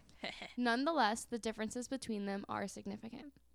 It is usually average nines who mistakenly think they are twos. It is rare for average twos to make the reverse mi- misidentification. Some average nines, particularly women, would like to be twos because they believe that two is the loving type. And since these nines also see themselves as loving, they feel that they must therefore be twos. But of course, the capacity of love is not restricted to twos, and other mm-hmm. types, including nines, are equally capable of loving others. As with other general traits that are common to all types, such as aggression and anxiety, love is expressed differently from type to type and must be distinguished. In fact, the ways that twos and nines love others is quite different. Nines are unself conscious, seldom focusing on themselves. They are self effacing and accommodating, quite content to support others emotionally without looking for a great deal of attention or appreciation in return. Of course, while nines want to feel what their love is returned, they are patient about it and can be satisfied with fewer responses than twos. Some of this is because nines secretly do not want others to bother them or to affect them too strongly. They tend to stay in connection with others while withdrawing within themselves to feel safe and independent. Yup.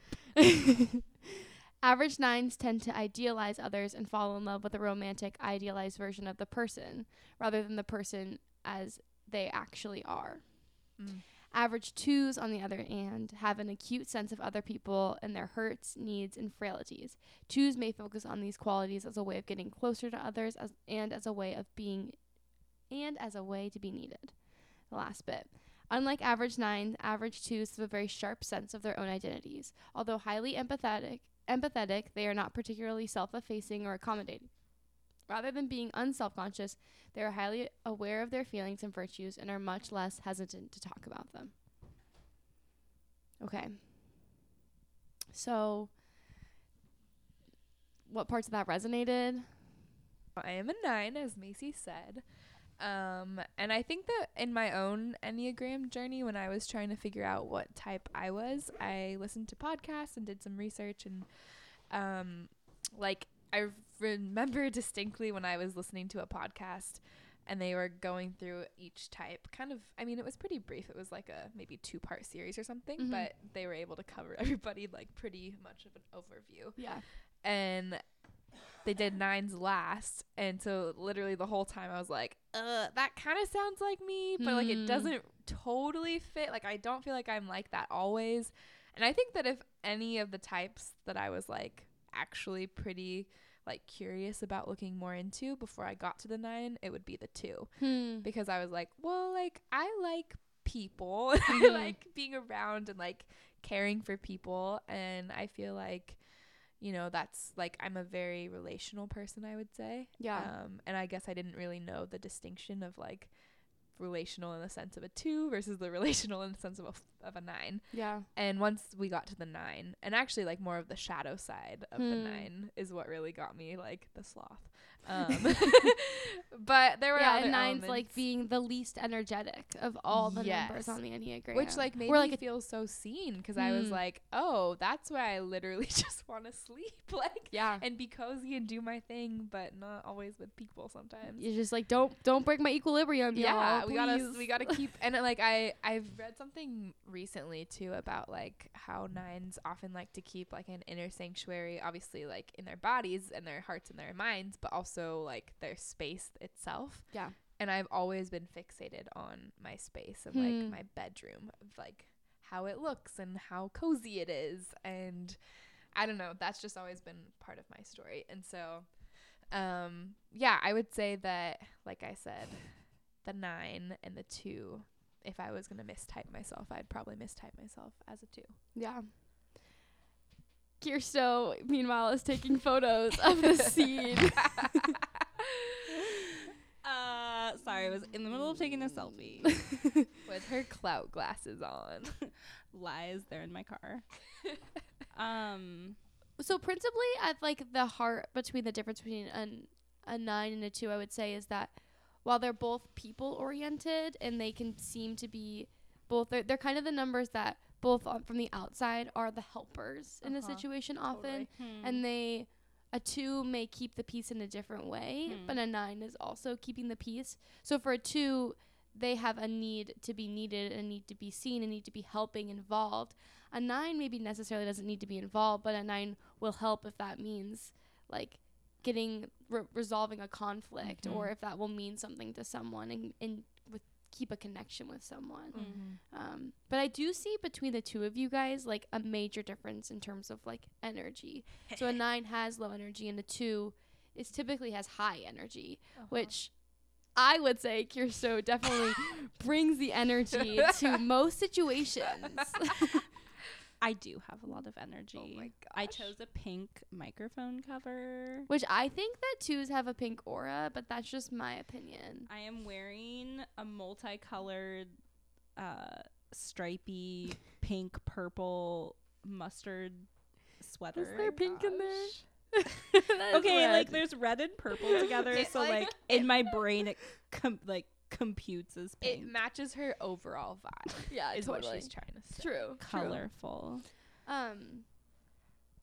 Yeah, so I guess maybe I my question for you, Kirsto, as someone who is, I mean, we're Oh, all on also, different my parts of our is journey. Kirsten, but Macy is a dear, dear friend, and our other dear friend, um, Avery, Avery, na- named me Kirsto. are you trying to tell all the people who listen in that they can't call you Kirsto? No, th- I mean, they can call me Kirsto, but I think like with most nicknames, it's like there's an N, and so if you're like, wait, her name is Kirsten, but Macy's calling her Kirsto, it's just a nickname. it's just a nickname. Um, Get to know me, and you'll know why Kirsto fits. yeah Okay, sorry, you were asking a super sincere question, and I deflected it. Oh no, that's fine. I guess I guess I wonder for you, Kirsten, um, like the core motivation of a two is Hmm. a need to be needed. Hmm. Um, and I wonder if like how that relates to you in your life and maybe how it shows up in your relationships.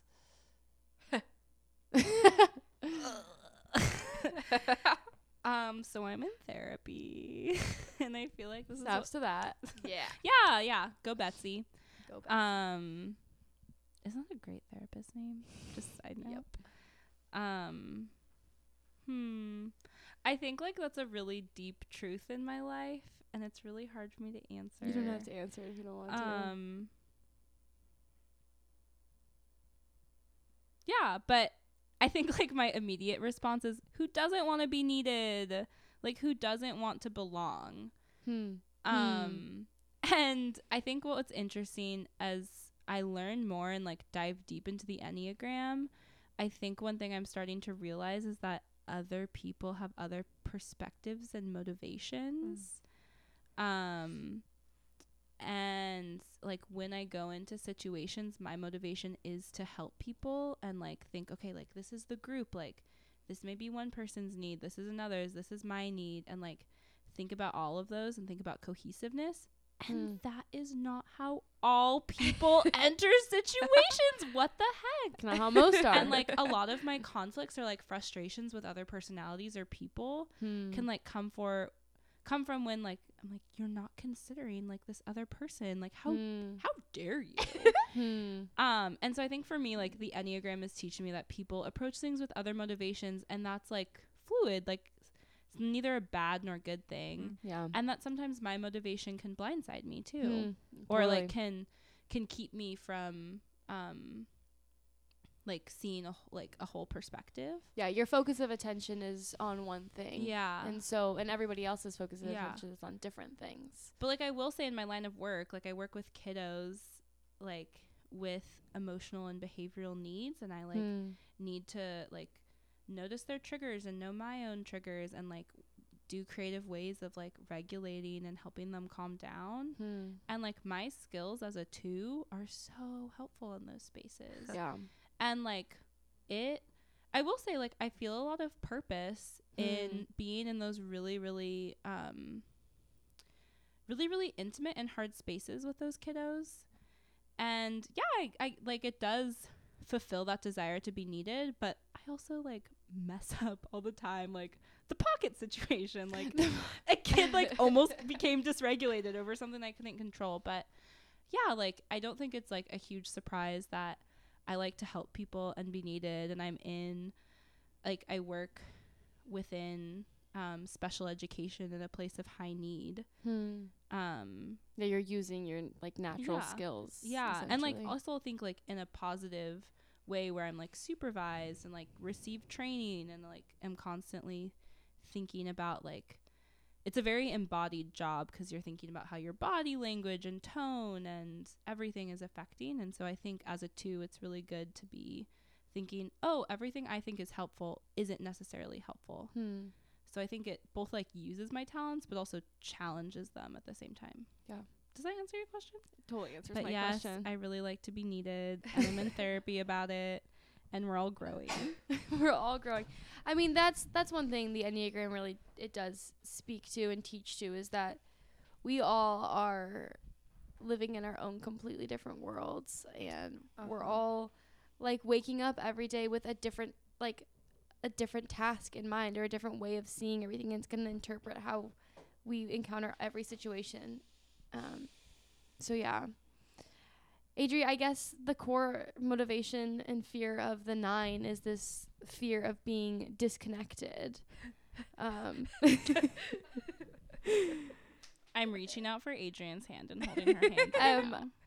I, I hope I'm not coming in with these too emotional of questions. I mean, that's another thing. The Enneagram just like cuts right to the freaking core. Uh-huh. Yeah, I Um, don't like talking about Enneagram. Like at my place of work, they did like Enneagram like exploration and I almost feel like that was too intimate to do with coworkers because there needs to be high trust. Yeah, I th- also think, I mean, this is just me speaking in my opinions of the Enneagram, but like it's such a spiritual practice as well. And it's such like an embodied experience. And like you can be studying the Enneagram for 40 plus years and you're still like Mm. fall short into Yeah. your motivations daily. It's like, it's, it's such a wild tool. Yeah. Um, gosh. But we feel comfortable and we trust you, Macy. we we love the enneagram on NST. It's too much of a problem. um. Okay, so Adri, you got kind of emo thinking about Oh yeah. when I mentioned the, Yeah. the fear of disconnection, and what does that bring up for you? Um, I think like yeah, going back to that relational piece, like I my sense of connectedness like to people, having like the natural world be Mm. connected, like spirituality being connected. Um, and even like I would say that what I said earlier, like synchronicity, that's one of my biggest ways. Oh my. Can you can you touch like you can explain that a tiny bit? So synchronicity Okay. is this it's a principle from um Carl Jung. Young, yeah. and um, it's one of his principles and basically it says that like there's this greater consciousness and Hmm. it's it's like of course these little coincidences aren't actually coincidences they're actually just the other the like this realm that we don't even really see or Hmm. know of that's connected and that's bringing these little pieces Mm-hmm. together. Hmm. And so Oh, what a beautiful like Well, thing for a nine. and then like spiritual direction and like Jesuit spirituality and like those are ones I'm familiar with, but in like other spiritualities, there's this a deep idea of like listening to your life and like Yeah. repetition and like I feel like Mhm. synchronicity is a way of doing that. Totally. Hmm. And that's been like a practice for me, I feel like, that has informed a lot of my own connectedness to God and to the world is like if I'm looking for confirmation or if I'm Mm. looking even just for curiosity purposes of like, oh, this thing happened, blue cow. I don't know what that means. Like, not to say that that's going to have a huge spiritual meaning, but like something happened just last week where I actually bought this lotion in the Holy Land and it Hmm. was a whole thing where I didn't want to buy it. Kirsten was like, I know you want this. You should buy it. I was like, no, I don't want to spend the money. Adri loves like spa, like great smelling natural mineral. So like when we were at the Dead Sea, I was like, girl, Just buy it. And I was like, no, I don't need to spend this money on the lotion. Hmm. And then in the airport, I was like, okay, uh, yeah. I'm in gonna- the airport. so I got it, and then within a week of coming back, I left it in a car to go. When I was getting out, Hmm. I forgot to grab it, and then I emailed them. They didn't have it. I was so sad. I was like, like I really wanted this lotion thing to work, and it Hmm. didn't work, and I spent money, and then In time, like In we were there was a lot of energy spent towards this Getting this lotion. lotion. and so. Um, like literally last year. there week, was connection. yeah, there the was lotion. exactly. I had this connection, and this mis like this broken connection made Hmm. me feel like I was still thinking about it, you know. Hmm. And like literally last week, this woman came up at the church that I work at, and she's like, "Hey, I was told that you might know something about passing these." Like new hand soaps on to women who are getting housing and stuff like that. Do you know what where this should go? And I was like, oh okay. And so she's like showing me the soaps, and then she pulls out this lotion, Hmm. it's literally The, the same, one, lotion, like same brand Dang. and same type of lotion. size. Like the whole thing was the same. And I was like, okay, this is really weird, but like I just lost this lotion and it like I told the company, the Car2Go company, like it normally wouldn't be a big idea or like big, Big deal, deal. but like because I had this meaningfulness and significance connected to it, that's why I'm looking for it. And Hmm. so I tell this lady this whole story, and she's like, "Oh my gosh, like you should She just like, keep bro, it." take the lotion. Yeah, she's Yeah, like, oh, of course. she's like, this is like This is definitely the like- universe speaking. Yeah, it just came back to you, like it's totally yours. And so I'm like, oh my gosh, so I got the lotion back, Oh. and like, but things like that are very meaningful to me because it's like, what are the chances? Hmm. Also, I gotta say, like, as Adrian's friend, there are moments where she's like, synchronicity. I had a turkey sub. My grandpa had a turkey sub. There's something with turkey subs. And I'm like, You're always looking for those sometimes I'm connections. like, Yeah, I'm looking for it. That's And super like, as interesting. Adrian's friend, it can be a joke. Yes, Um, like But it's any also but then it's also but like it's super very real. so it's like knowing the line between, yeah, like listening, like being intentional, and then also Uh-huh. like being Like able to tease. Yeah. yeah. Yeah. Which I might say, Kirsten and our friend Aaliyah, like anytime any coincidence that isn't very significant happen, they're like, oh, Synchronicity. and it's not. but it could be, maybe, I don't know. Maybe. Um, so funny. subs. Yeah. So anyway, connectedness very important Hmm. to me. Um, and I think that as a body centered number, Mm-hmm. um, I know that one of the things that we do tend to do in like stress and not in health is to become super dissociated from our body. Mm-hmm. Oh and yeah. that's like such a reality for me. Hmm. Um, so we're talking like actually body. Like right now, I am nursing. I think it's allergies. Kirsten thinks it's a cold. I think it's just allergies. Hmm. But like, I also recently got ACL. Uh, ACL reconstruction, and I was complaining of like, oh, like my my knee has been feeling really stiff lately, and Hmm. Kirsten's like, "Are you are you stiff or does it hurt? Like, are you in Hmm. pain? like, what is going on?"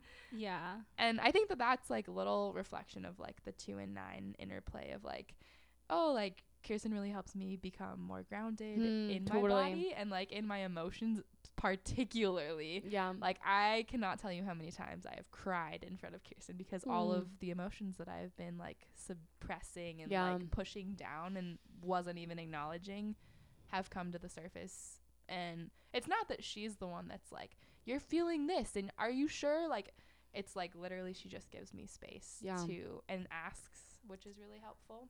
Oh. And she's welling I'm, up. I'm crying right now. um, well, I mean, honestly, that's so good and healing for a nine because a nine is generally overwhelmed by any big emotion. and That's anger, Yes. happiness, sadness, anything that's too much and too far from equilibrium is is a lot for a nine to hold. Yeah. Um, so to have those spaces is so good. yeah. Can I piggyback on that a little bit?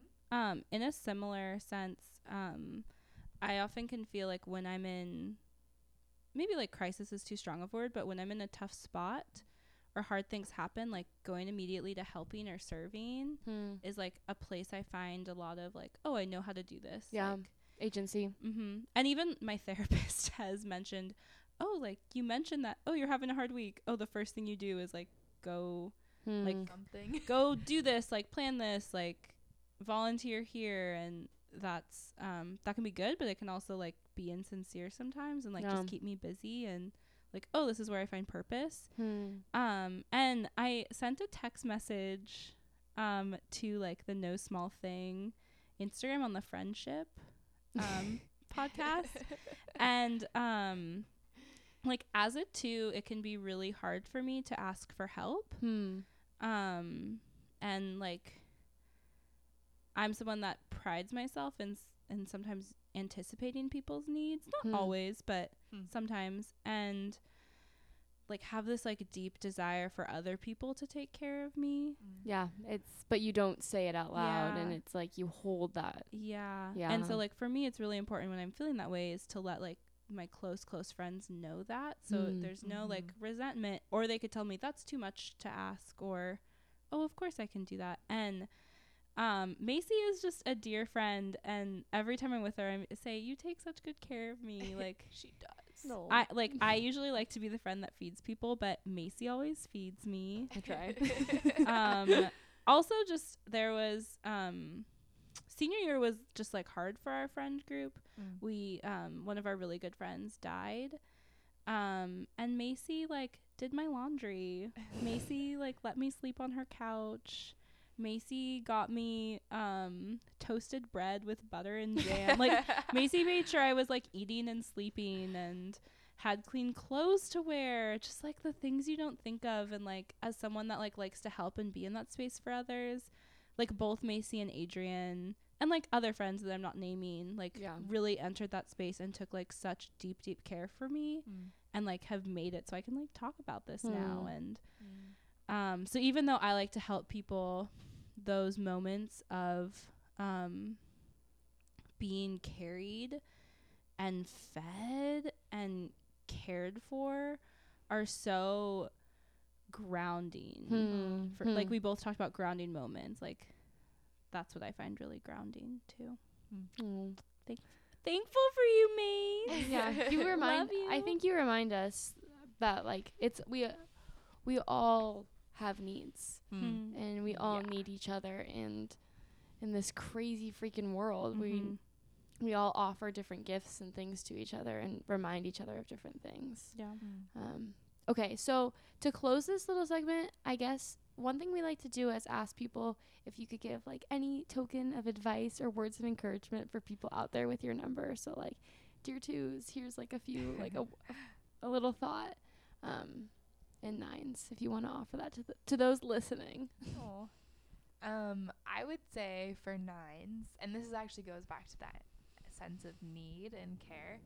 Um, I just had a, like a more recent issue with my work, and I had to enter into a conflict that was super uncomfortable. oh no adrian was a boss she was super healthy she was great just shout out to adrian and honestly, like the only reason that I was able to get through is because my community came around me, but also like the depth and the love and like the question in that relationship with Kirsten and some of my other close friends in telling me like, no, you have needs Hmm. and like you need to express your needs like for our healthy relationship yeah or for you know X, Y, or Z situation. Like those little moments that led up to this moment was Hmm. like I was able to go in and express what I needed multiple times and feel like I didn't get trampled on as a nine, where I didn't Hmm. like give in or Yes. not say what I needed to say, or like totally just bend to whatever was happening and whatever thing that I felt was unreasonable was being asked of me. And so I just think that for other nines, like knowing that you do have needs and that Mm. your needs are important and that you need to be the one to like know that you have needs and express them Mm. to yourself because I think a lot of times like maybe it's a subconscious thing but like being Yeah. able to talk about it with friends especially is like super helpful because it does get you to that place of like oh like I not only have needs but I'm also like feeling these things around my needs and Mm. it's like impacting how I show up in the world Yeah.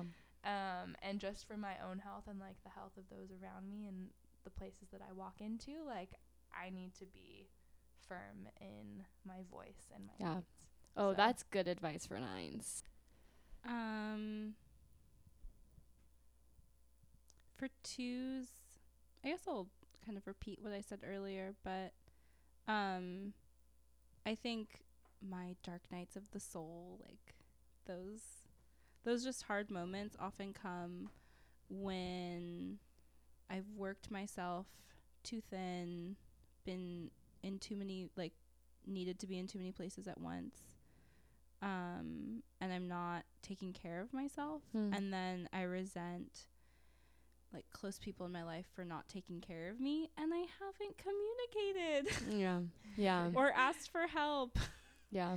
and so i think asking for help before or when i start to feel resentful Hmm. um just noting asking okay who are people that i who are safe people that i can ask for help Yeah. like who can i ask to take care of me Hmm. um so yeah i think um feel like knowing when you're feeling resentful and then knowing who you can go to and say can i have soup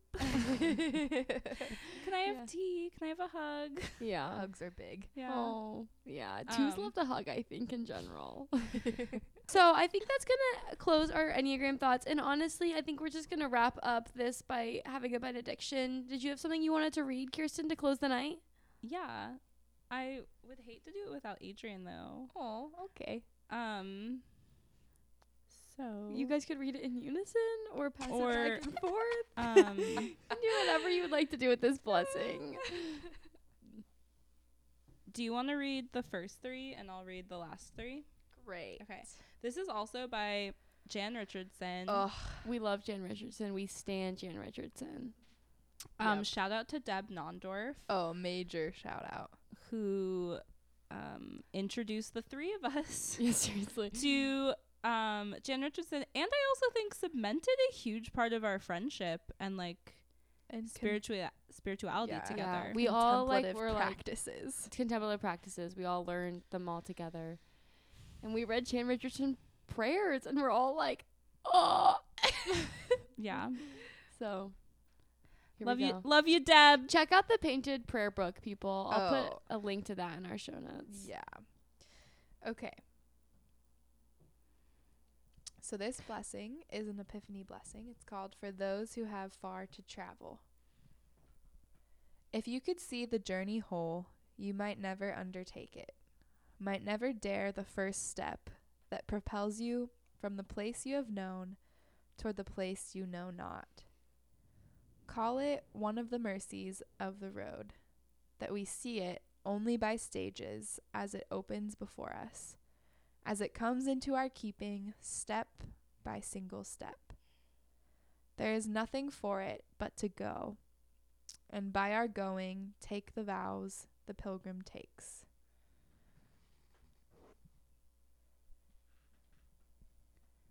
to be faithful to the next step, to rely on more than the map, to heed the signposts of intuition and dream, to follow the star that only you will recognize, to keep an open eye for all the wonders that attend the path, to press on beyond distractions, beyond fatigue, beyond what you would tempt beyond what would tempt you from the way. There are vows that only you will know. The secret promises, the secret promises for your particular path, and the new ones you will need to make when the road is revealed by turns you could not have foreseen. Keep them, break them, make them again. Each promise becomes part of the path.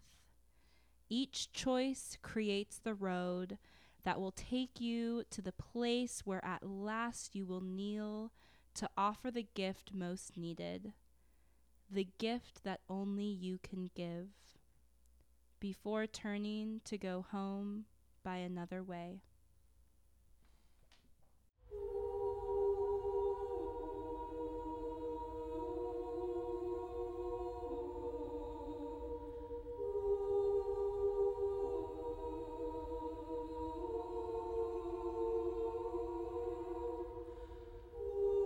I see God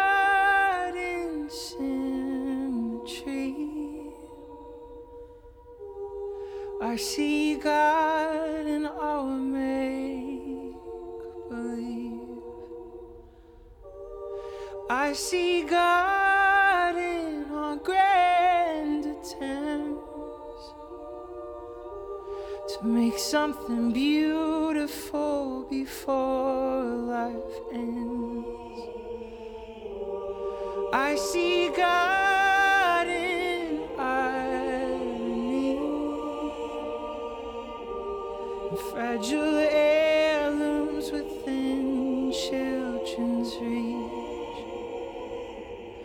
I see God in our damaged good. But you see God in ways I wish I could. You see God in ways I wish I could. Without